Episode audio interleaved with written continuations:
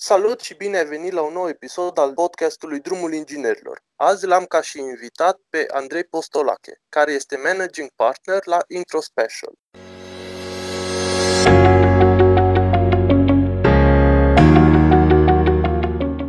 Salut, Andrei! Salut! IntroSpecial este o companie care se ocupă de consultanță și oferă diferite traininguri. Ce poți să ne spui? Ce este IntroSpecial mai exact?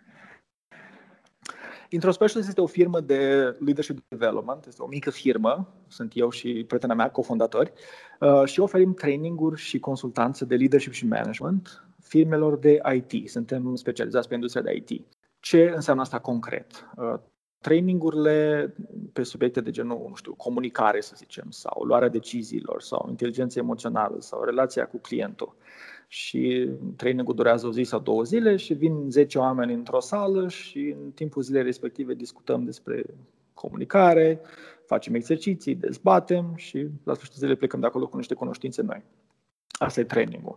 Consultanța e când avem o relație de mai lungă durată cu o firmă și general lucrăm cu firme de management, de leadership, din, uh, cu echipele de management și de leadership din firmele cu care lucrăm și ne implicăm oarecum în viața lor. Adică mergem pe acolo, participăm la anumite ședințe, uh, facem parte din anumite discuții, le propunem anumite chestii. Suntem așa ca un fel de membri part-time a echipei și ajutăm cu perspectiva noastră din afară și cu experiența noastră din altă parte să-și îmbunătățească modul de lucru sau să schimbe ceva sau să dezvolte ceva. Și partea de traininguri pe care o oferiți, aveți o parte gratuită și o parte plătită.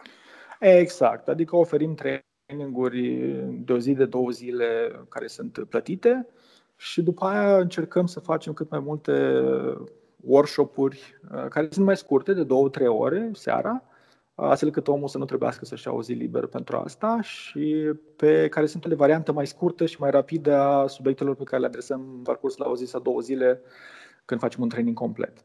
Și sunt gratuite, oricine poate să vină. Bine, nu trebuie să se înscrie din timp ca să știm câți oameni vin și să avem posibilitățile logistice să, să, să încăpem.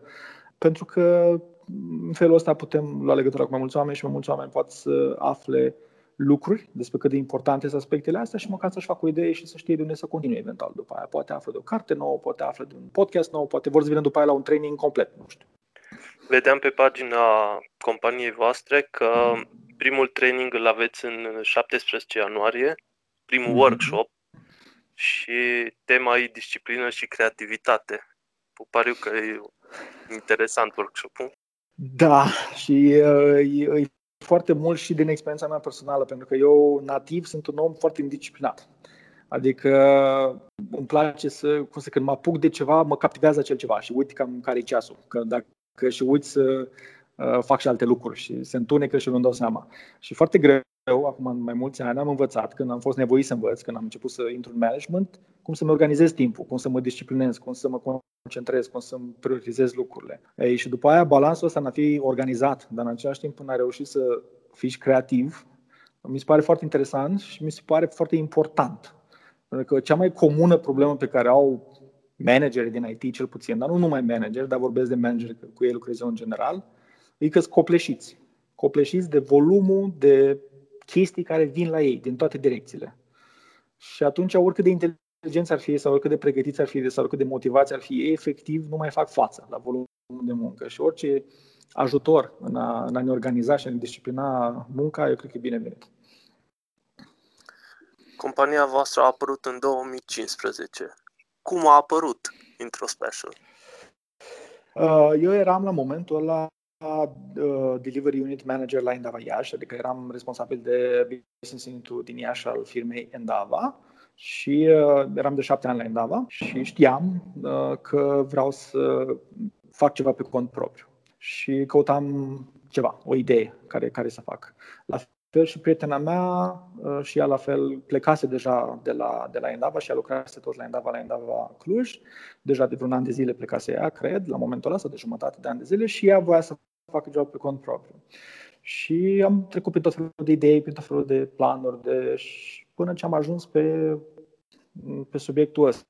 Din punctul meu personal a fost foarte simplu odată ce mi-am dat seama, pentru că în momentul ăla eu fiind la Endava, aveam mai multe responsabilități, dar partea care îmi plăcea cel mai mult în ceea ce făceam era fix asta. Adică, într-un fel, făceam în interiorul firmei cu colegii mei ceea ce acum fac în extern. Adică îi ajutam să se organizeze mai bine, să lucreze în echipă, să comunice cu clientul mai bine, să negocieze uh, chestii cu, cu cine au de negociat, să aibă inteligență emoțională, să crească oameni în echipă.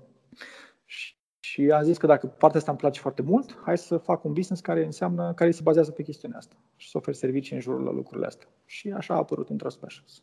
Interesant. Vreau să mergem puțin în spate și să o luăm cronologic și vreau să știu cine este de fapt Andrei Postolache. De unde vine și cum ai început? Meseria de bază în care am început este de programator, de developer. Și cum ți-ai dat seama că trebuie să ajungi pe domeniul programării? Mm-hmm. Păi a fost o decizie care la momentul ăla nici nu mi-am dat seama că e o decizie.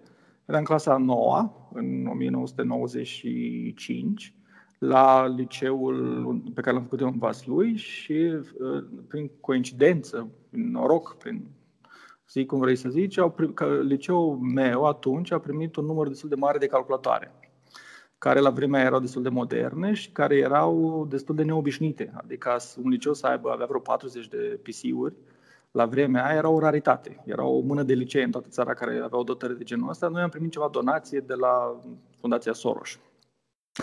Culmea. Și uh, m-am trezit în clasa noua că m-am dus la primul laborator de informatică și când am pus mâna pe calculator mi-a plăcut foarte mult. Și pur și simplu era o dorință de aia de, de copil, că trebuia să stau să lucrez la calculatoare. Nu aveam un plan de viață, nu am avut cum zic, înțelepciunea sau strategia de a gândi ceva, ci pur și simplu doream să lucrez la calculatoare. Și m-am rugat de profesorii pe acolo până ce m-au lăsat în laborator și după ore și la un moment dat s-a format așa un grup de 3, 4, 5 elevi la noi la liceu acolo, care s-a format, s-a făcut un, era un fel de înțelegere nescrisă că noi elevii ăștia vom avea grijă de calculatoarele alea, că nu era un laborant care să aibă grijă de ele, că abia veniseră calculatoarele, dar că nu era o structură de maintenance a lor. Și noi cum mai reparam calculatoarele, mai întrețineam rețeaua, mai aranjam lucruri pe acolo și în schimb aveam acces în laborator după școală și în weekend și în vacanțe. Și uh, îmi plăcea atât de mult să fac chestii la calculator și stăteam cu toții și experimentam și instalam lucruri și bibileam pe acolo, încât au trecut patru ani de liceu în care asta foarte mult în laboratoarele alea. Și după aia, acum, natural, așa, deja eram îndrăgostit de chestia asta de doing stuff pe calculatoare și m-am dus la, în cazul meu, facultate de automatică și calculatoare din Iași, pe care n-am terminat-o, că m-am apucat de lucru în anul 2, um, care a fost primul meu job full-time, 2002 sau 2001 era asta.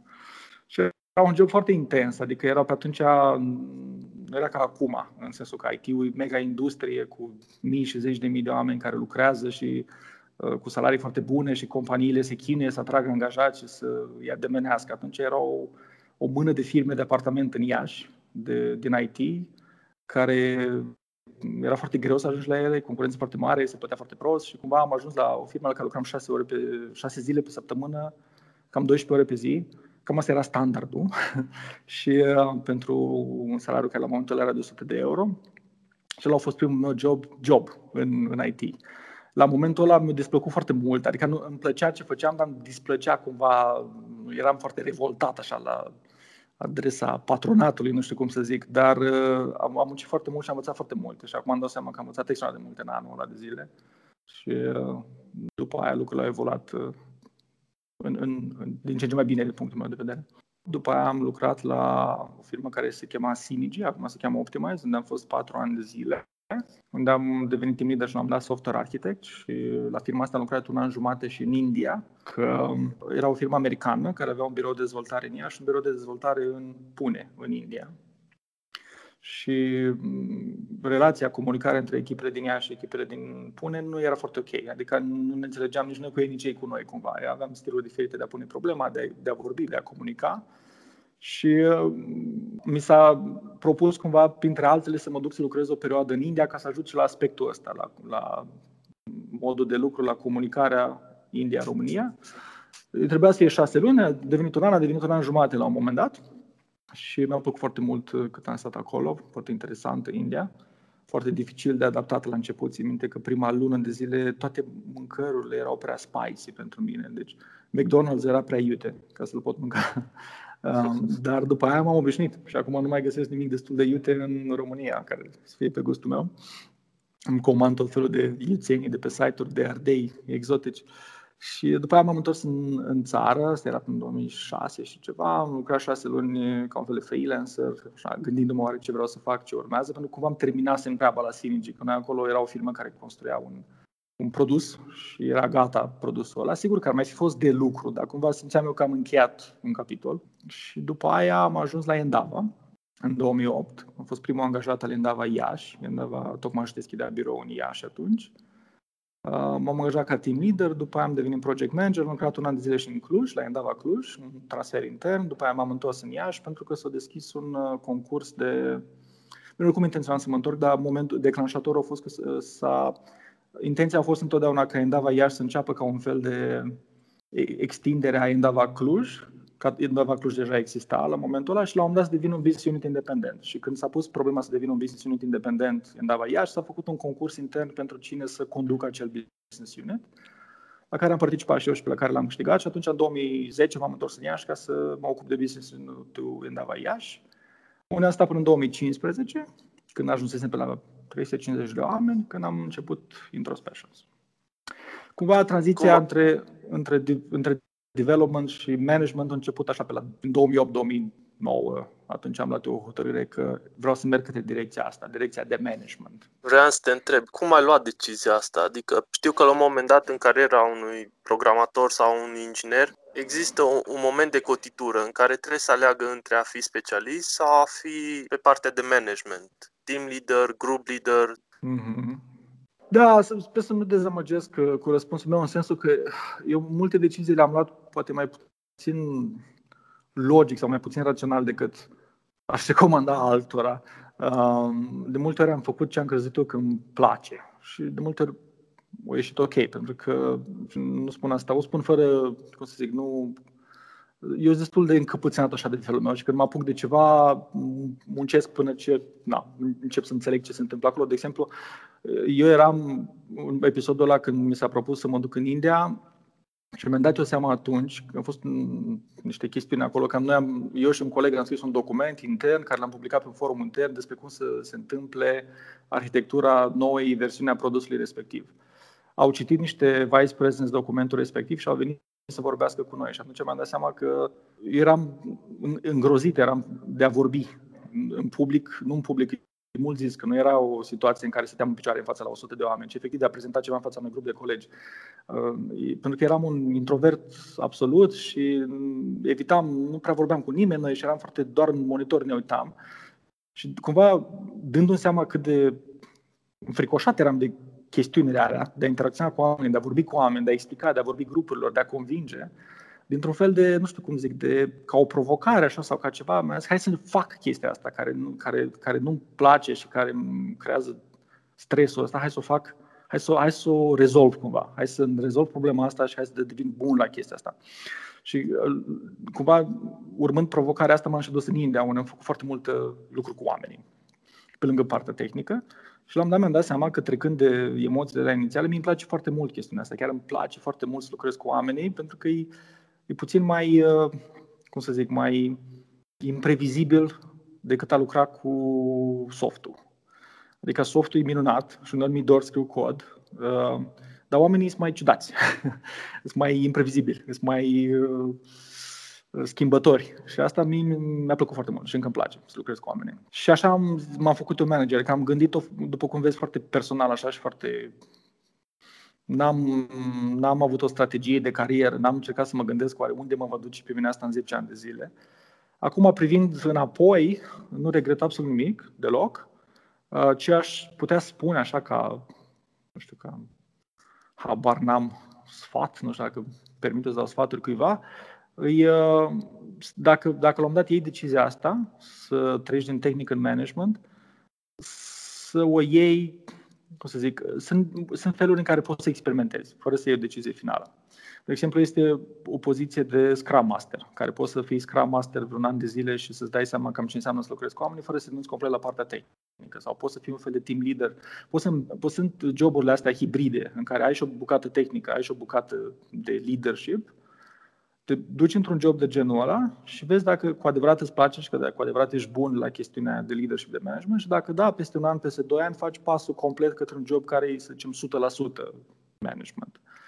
Um, dar sunt atâtea opțiuni de a experimenta în ziua de azi și uh, joburile disponibile în companie au devenit din ce în ce mai diverse și din ce în ce mai multiple, încât uh, e mai ușor să iei decizia asta pentru că nu trebuie să iei deodată. Pur și simplu poți să experimentezi. Practic, munca ta cu oamenii a început după experiența ta din India. Și ai ajuns la Endava. Da, da. da. Și ai ajuns la Endava. Cum a mm-hmm. fost să fii responsabil de 300 de oameni? Un, un lucru, într-un fel niciodată n-am simțit numărul ăsta, pentru că fiind primul de acolo și cumva construi, având un, și luxul, dar și dificultatea de a construi propria echipă, Uh, și trecând prin toate etapele, fiind acolo și când eram 10 și am sărbătorit, la un dat eram 50 și mi se părea că suntem fără număr, la un dat ne-am mutat în birou, la un dat ne-am extins birou, am, am, a fost acolo toate milestone-urile cumva, așa că cifra de 350 în sine nu, nu mai era înspăimântătoare. Dar efortul ăsta de creștere a fost constant. Și a fost foarte dificil și a fost foarte multă muncă. Și etapele prin care trece o firmă uh, pe măsură ce crește uh, sunt foarte diferite. Adică un, stilul de management pe care îl ai la 30 de oameni sau la 50 de oameni ar trebui să fie diferit de stilul de management pe care îl ai la 200 de oameni. Sigur că tu ești același om și ai același principii, dar mă refer la efectiv unde îți dedici timpul. Când ai 30 de oameni, când ai 50 de oameni, cumva ne cunoaștem cu toții pe nume și poți să faci management la un birou de 50 de oameni Uh, foarte, într-un, într-un fel foarte direct, așa, ești prezent pur și simplu, te plimbi acolo, vorbești cu toată lumea, participi la ședințe, mai oferi un sfat, te mai oprește unul, te mai trage de mână, îți mai întreabă ceva. Și oamenii sunt destul de puțini încât uh, felul ăsta oral, verbal, de a face totul funcționează. La un moment dat, când sunt mai mulți oameni, uh, deja nu ne mai cunoaștem, ne cunoaștem din vedere, dar nu ne știm pe nume neapărat, dacă ne știm pe nume, nu știm altceva despre noi, deja nu mai poți să vorbești cu toată lumea deodată, decât din când în când, odată, două ori pe an la evenimentele alea de companie mari. Uh, deja ai probleme de astea de comunicare în care tu vorbești cu echipa ta și ei vorbesc cu următorul nivel și care vorbește cu următorul nivel și lucrurile se pierd pe drum. Trebuie să documentezi niște lucruri, dar nu vrei să documentezi prea multe lucruri, că după aia creezi birocrație.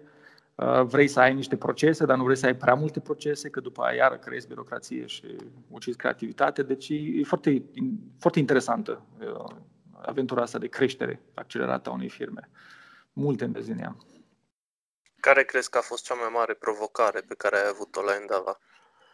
Uh, dintre toate a fost uh, construcția unei echipe uh, de leadership. Adică dacă eu eram responsabil de biroul respectiv, avem o echipă imediată în jurul meu care îmi raportau direct mie de 6, 7, 8 oameni, variat puțin numărul de-a lungul timpului, care echipa asta era foarte importantă, pentru că ei la rândul lor ar avea responsabilități foarte importante și pentru că era foarte important ca ei să lucreze bine împreună și ca să comunice bine mai departe și ca la rândul lor să crească alți oameni și, și să reprezinte firma bine. Și construcția asta e foarte grea. Adică am avut oameni foarte ok, în niciun caz nu mă plâng de oameni, dar chiar și așa au fost minunați.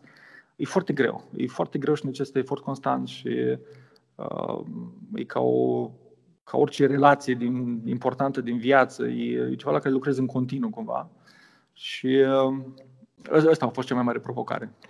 De departe, cred eu. Și cred că e și una din cele mai importante lucruri în orice firmă. Dacă ai o echipă de leadership ok și tehnic vorbind, adică să-și cunoască meseria, dar și ca atitudine, adică să fie acolo, să lucreze împreună ca echipă pentru binele echipei și pentru binele întregului colectiv, nu pentru ego-uri personale, atunci orice altceva devine mai ușor ai repeta acum experiența Endava, în ideea în care acum să-ți renunți la etapa de antreprenoriat și să începi din nou într-o multinațională? Eu acum nu, în sensul pentru că am alte planuri în momentul ăsta și sunt al moment al vieții mele, dar dar la momentul ăla, ca să zic, dacă ar fi să trăiesc din nou, probabil aș face din nou. Dacă aș face puțin mai repede, puțin mai repede, că la momentul ăla a fost fantastică experiența de învățare pentru mine și dacă cineva are oportunitatea de genul ăsta, eu recomand să o considere foarte serios, pentru că s-ar putea să fie foarte bună pentru creșterea sa, profesională și personală, dar eu personal în momentul ăsta nu, pentru că acum mie mi-e clar că am alte, am alte ambiții, alte obiective și deocamdată nu mă gândesc Totul se poate schimba, never say never, dar în momentul ăsta nu mă gândesc la întoarcerea într-o, într-o multinațională. Dacă ar fi să ne gândim așa în trecut, ce ai schimba la evoluția ta profesională până în momentul de față? Deci m-aș mișca mult mai repede. Uh, în general, uh, dacă mă gândesc la toate lucrurile importante, care le-am, importante pentru mine, care le-am făcut, toate etapele importante din cariera mea, unde am avut griji, unde am avut reticențe, unde am avut uh, dubii, în general am pierdut prea multă vreme înainte de la decizia și de a acționa. M-aș mișca mai repede, mai cu îndrăzneală, mai agresiv, uh, agresiv în sensul nu că agresiv cu cineva, ci agresiv așa ca mentalitate de a, a înainta în continuu. Uh, și aș, m-aș arunca și mai mult în, în necunoscute și în experiențe de învățare decât am făcut-o. Ceea ce am făcut oricum, cred eu, destul de mult, dar m-aș mișca mai repede. Deci asta ar fi principalul lucru, m-aș mișca mai repede. Sunt tot felul de momente din viața mea care la momentul ăla mi se părea că e o decizie super mega importantă și stăteam și frecam creierii o lună de zile și mi se părea că nu știu ce să fac și acum uitându-mă înapoi îmi dau seama că era o chestie minoră care pur și simplu trebuia să aleg orice variantă, știți, mă gândesc două ori să aleg o variantă să merg mai departe. Și uh, e foarte important să te miști repede și să, să, să faci lucruri și să încerci chestii, pentru că timpul e printre puținele lucruri pe care nu prea poți să dai înapoi. Spuneai mai devreme că tu nu ai, n-ai reușit să termini facultatea din cauza că tu ai avut deja un job în timpul mhm. facultății mm-hmm. care ți ocupa mult timpul. Și ai vreun regret că n-ai terminat-o? Adică crezi că dacă ai fi terminat te-ar fi ajutat mai mult în carieră sau nu? În cazul meu personal nu, n-am niciun regret, pentru că știam ce fac cumva și nici nu... Oricum eram, eu de felul meu destul de autodidact până și, și la liceu și, și întotdeauna mi-a plăcut mai mult să învăț singur și învățam mai multe din ce citeam sau căutam eu pe internet decât neapărat ce învățam la școală. Și stilul meu nu era neapărat unul care să se potrivească cu învățământul formal, nu știu cum să zic. Plus că eu, când am ajuns la facultate, deja era foarte clar ce vreau să fac. Eu vreau să lucrez cu calculatoare, soft, uh, programare Facultatea avea și multă, foarte multă matematică, foarte multă fizică, foarte multă electronică, se ocupa de un spectru mult mai larg de chestiuni, eu mă interesa doar o chestie, deci în cazul meu personal n-am niciun regret. Uh, uh, asta fiind zise, nu dau acum un sfat așa general că n-aș putea să-l dau oamenilor când nu contează facultatea. Eu cred că pentru foarte mulți oameni facultatea e un lucru foarte bun. Pentru unii, în anumite momente, s-ar putea să nu. Acum depinde, fiecare trebuie să se gândească și să ia o decizie. Uh, în cazul meu însă nu, nu am regretat. Revenind la evoluția ta profesională, ai fost și managing partner la un accelerator din Iași. Ce poți uh, să ne spui? Da, da, încă sunt. Asta e o chestie care merge în paralel cu, cu ce fac la Intro Specials. Uh, este un, un, un accelerator de afaceri și un fond de investiții pe care noi, suntem șase fondatori, l-am început în, la sfârșitul anului 2000 2017 uh, și am adunat uh, niște bănuți de la 21 de investitori, persoane fizice. Am creat un mic fond de investiții și am zis că uh, căutăm startup-uri din domeniul tehnologiei la începutul drumului lor, care, pe de o parte, au nevoie de ajutor, adică să-i ajutăm să-și facă un plan de business, să-și gândească o strategie de vânzări, să și facă, nu, stabilească niște obiective, să, să înțeleagă ce se întâmplă cu businessul lor. Și doi, am făcut și niște investiții în, în unele din, dintre startup-urile respective și încă e activ lucrul ăsta. Deci eu încă sunt în continuare managing partner la Tâbânăr, împreună cu, suntem doi managing partneri, uh, dar prin natura activității de acolo nu e ceva care e, care e full-time. E o chestiune care din când în când ne întâlnim cu startup-urile respective, din când în când participăm la niște evenimente, din când în când mai ne întâlnim cu niște oameni, dar sunt și zile în care nu avem neapărat ceva de făcut la, la TBNR. Dar e ceva care încă e activ și încă căutăm startup-uri și încă suntem uh, Și cum ați reușit să aduceți investitori? Am, uh, am mers pe un model în care am uh, luat legătura cu cunoscuți din industria de IT din ea și în mare și alții câțiva din afara IT-ului slash afara Iașului și am zis că, că facem un fond de investiții și dacă vor să participe la fondul respectiv de investiții pot să cumpere părți din acel fond de investiții. Și au fost persoane care au participat, persoane care și-au dat din banii lor ca să participe. Nu, nu vorbim de sume foarte mari, adică într-un total am adunat 140.000 de euro. Adică vorbim de persoane care au dat 2.000, 4.000, 6.000, 10.000 de euro de, de persoană. Uh, nu vorbim de milioane sau ceva, nu suntem la nivelul ăla. Uh, în ideea în care noi luăm banii aia, investim în startup-uri și e evident că dacă peste câțiva ani, niște ani, unul din startup-urile respective va avea un exit foarte mare, atunci micul procent pe care noi le ținem în startup-ul respectiv va deveni câștig pentru investitorii respectivi în funcție de procentul cu care a investit fiecare. Uh, dar mai mult de atât, eu cred că mulți dintre ei au investit nu neapărat ca să facă bani, că asta e, un, e o investiție riscantă și cu return pe termen lung și nesigur. Au investit pentru că probabil ca și noi ar fi, voiau să se întâmple ceva de genul ăsta în Iași, să, să încurajăm domeniul ăsta, să încurajăm mai mult antreprenoriatul și lumea asta startup-urilor din Iași. Până acum îl consider un succes? Până acum, sigur că da. Am făcut uh, trei investiții în trei startup-uri, am investit aproape toți bănuții pe care i-am luat. Uh, startup-urile în care am investit uh, încă există, merg înainte, își văd de treabă, produc. Unii dintre ei deja au obținut alte, au atins alte milestone între timp, adică au fost, de exemplu, unul dintre ei a fost acceptat la alte acceleratoare, un accelerator foarte mare din Europa, încă nu pot să spun cum se cheamă, că o să anunțăm oficial în, în o săptămână sau două. Au echipe și sunt activi. Deci, so far, so good, adică suntem foarte mulțumiți de ce am făcut și sperăm să ajungă foarte sus startup-urile astea. Și investitorii cum își recuperează din suma investită? Pe parcurs sau doar în momentul în care acel startup e cumpărat de o firmă mai mare? În momentul în care este cumpărat de o firmă mai mare, ceea ce în general, sunt două lucruri de spus aici. Unul, n-ai nicio garanție că se va întâmpla lucrul ăsta vreodată, e foarte posibil să nu se întâmple statistica e împotriva ta, adică în gen, dacă privim așa la nivel global, 9 de 10 startup-uri mor în primul an, dar uh, deci e un domeniu în care investești foarte riscant și toată lumea știe asta. S-ar putea să câștigi foarte mult, s-ar putea să pierzi tot. Și ce se întâmplă? Noi investim acum, am investit într-un startup X, am luat 10% din acel startup în schimbul sumei pe care am investit-o, peste 5 ani de zile startup-ul X este cumpărat de Google, zic și eu, inventez pentru 50 de milioane, Înseamnă că 5 milioane sunt ale tâbânărâului, care deține 10% din firma aia, înseamnă că alea 5 milioane se împart după aia mai departe celor 21 de investitori și fondului în funcție de investiția inițială. Când se va întâmpla ceva de genul ăsta, dacă se va întâmpla ceva de genul ăsta, așa își vor face banii înapoi și mult mai mult decât au investit. Dar uh, lucrurile astea sunt foarte greu de prezis. Noi acolo vrem să ajungem, evident.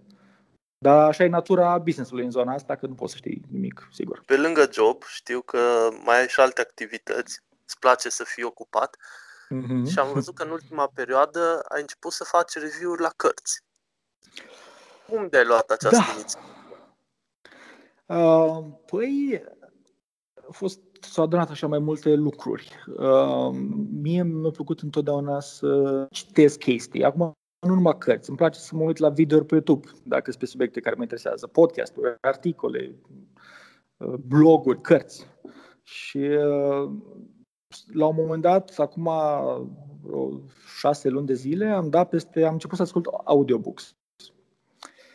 Multă vreme n-am ascultat audiobooks, pentru că mi se părea că nu-mi place. Am început să ascult audiobooks și dându-mi seama și ce se întâmplă cu audiobooks e că reușesc să ascult în medie o carte pe săptămână fără să îmi creez timp nou. Adică nu am nevoie să-mi fac timp, pentru că le ascult în timp ce alerg, în timp ce merg cu mașina, în timp ce mm, spăl vase, în timp ce fac alte chestii care nu necesită chestia atât de multă concentrare. Deci cumva reușesc să folosesc un fel de timp mort, nu știu cum să zic.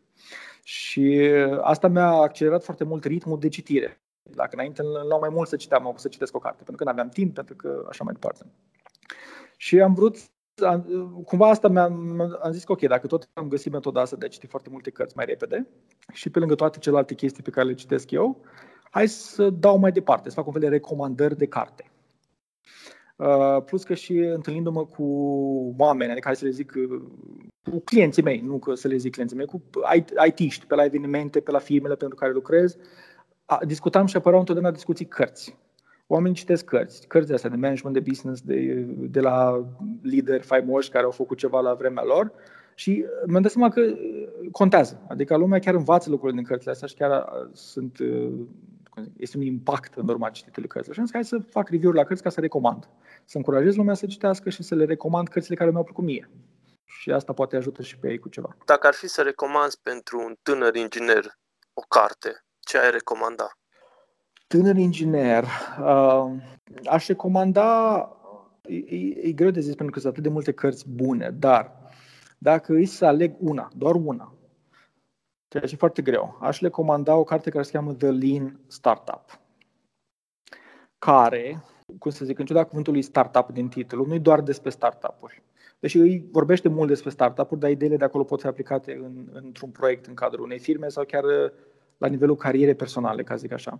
Și ideea esențială din cartea asta este că când vrei să faci ceva, apucă-te și fă acel ceva. Nu stai și te gândi, nu te paraliza analizând chestii, fă, fă pași mici, experimentează și pe măsură ce faci, înveți.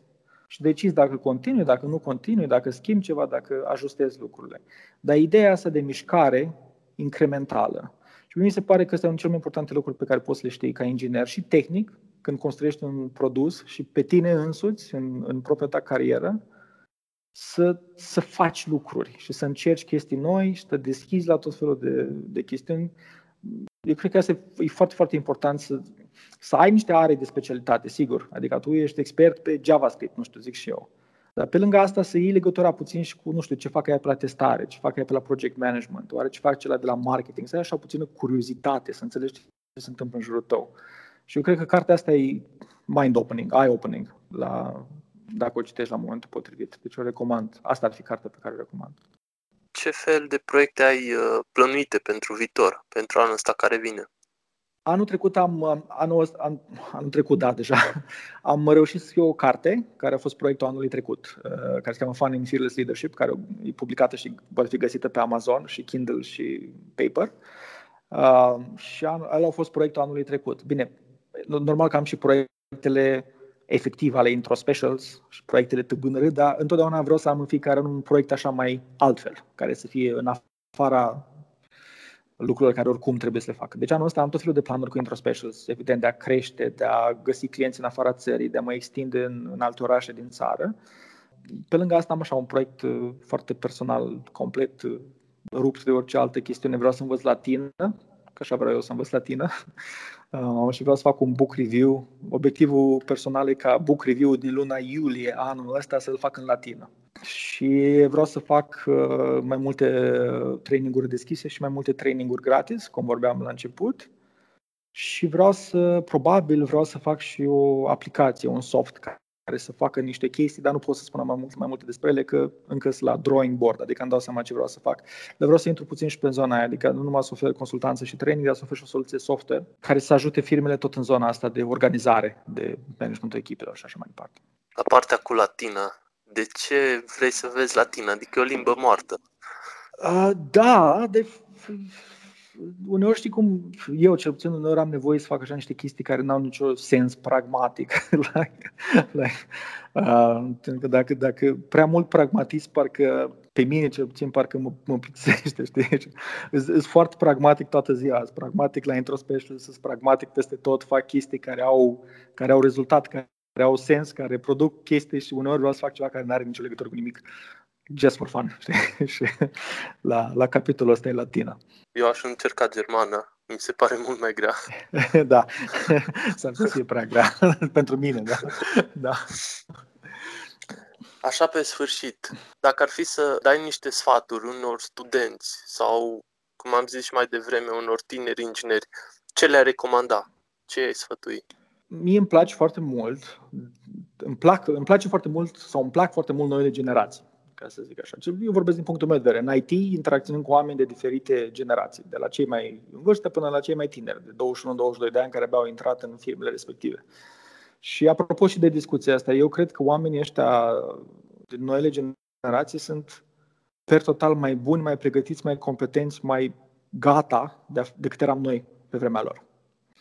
Uh, și ce văd eu la ei, în general, așa, generalizez, oameni, indivizii diferiți, da? statistic vorbind, sunt mult mai comunicativi, mult mai hotărâți, mult mai uh, capabili de a lua decizii, de a se mișca repede, de a fi flexibili. Uh, și le recomand să profite de chestia asta și le recomand să, să încerce tot felul de lucruri și să muncească mult. Adică Fără muncă nu se orice, poate. Exact. Adică, da, sigur că nu, nu vrei să muncești în stilul ăla fără sens. Știi? Vrei să faci chestii care, care înveți ceva, care îți plac, care te duc undeva, numai că cam orice chestie importantă din viața asta necesită foarte multă muncă și nu toată munca aia va fi plăcută. Adică n-ai cum, nu știu, dacă tu lucrezi 8 ore pe zi, ca fiecare minut în alea 8 ore să fie pură plăcere. Vor fi niște momente care sunt mai plictisitoare, vor fi niște momente care sunt mai repetitive, vor fi niște momente care sunt mai, nu sunt chiar pe placul tău, care nu, trebuie să le faci și pe alea. Sigur, dacă, dacă faci numai din alea, înseamnă că ceva e greșit, trebuie să schimbi ceva, dar vor fi oricum și din alea și atunci ai nevoie de o anumită disciplină așa, adică ai nevoie de multă muncă, ai nevoie de hotărâre și ai nevoie să, să, să ai tupeu, în sensul cel mai bun al cuvântului, să muncești și să faci chestii și eu cred că va fi ok. Adică pentru că altfel eu, eu cred că oamenii ăștia sunt pregătiți să aibă succes, numai să, să, să pună muncă, să facă munca care trebuie, să depună efortul necesar. Să fie curajoși. Ok. Uh, cam atât din, uh, din partea mea. Vreau să-ți mulțumesc încă o dată că ai acceptat invitația. Și eu mulțumesc foarte mult pentru invitație. Și sper să ne auzim cu bine. La fel, cu cel mai mare drag. Salut! Salut, numai bine, zi faină!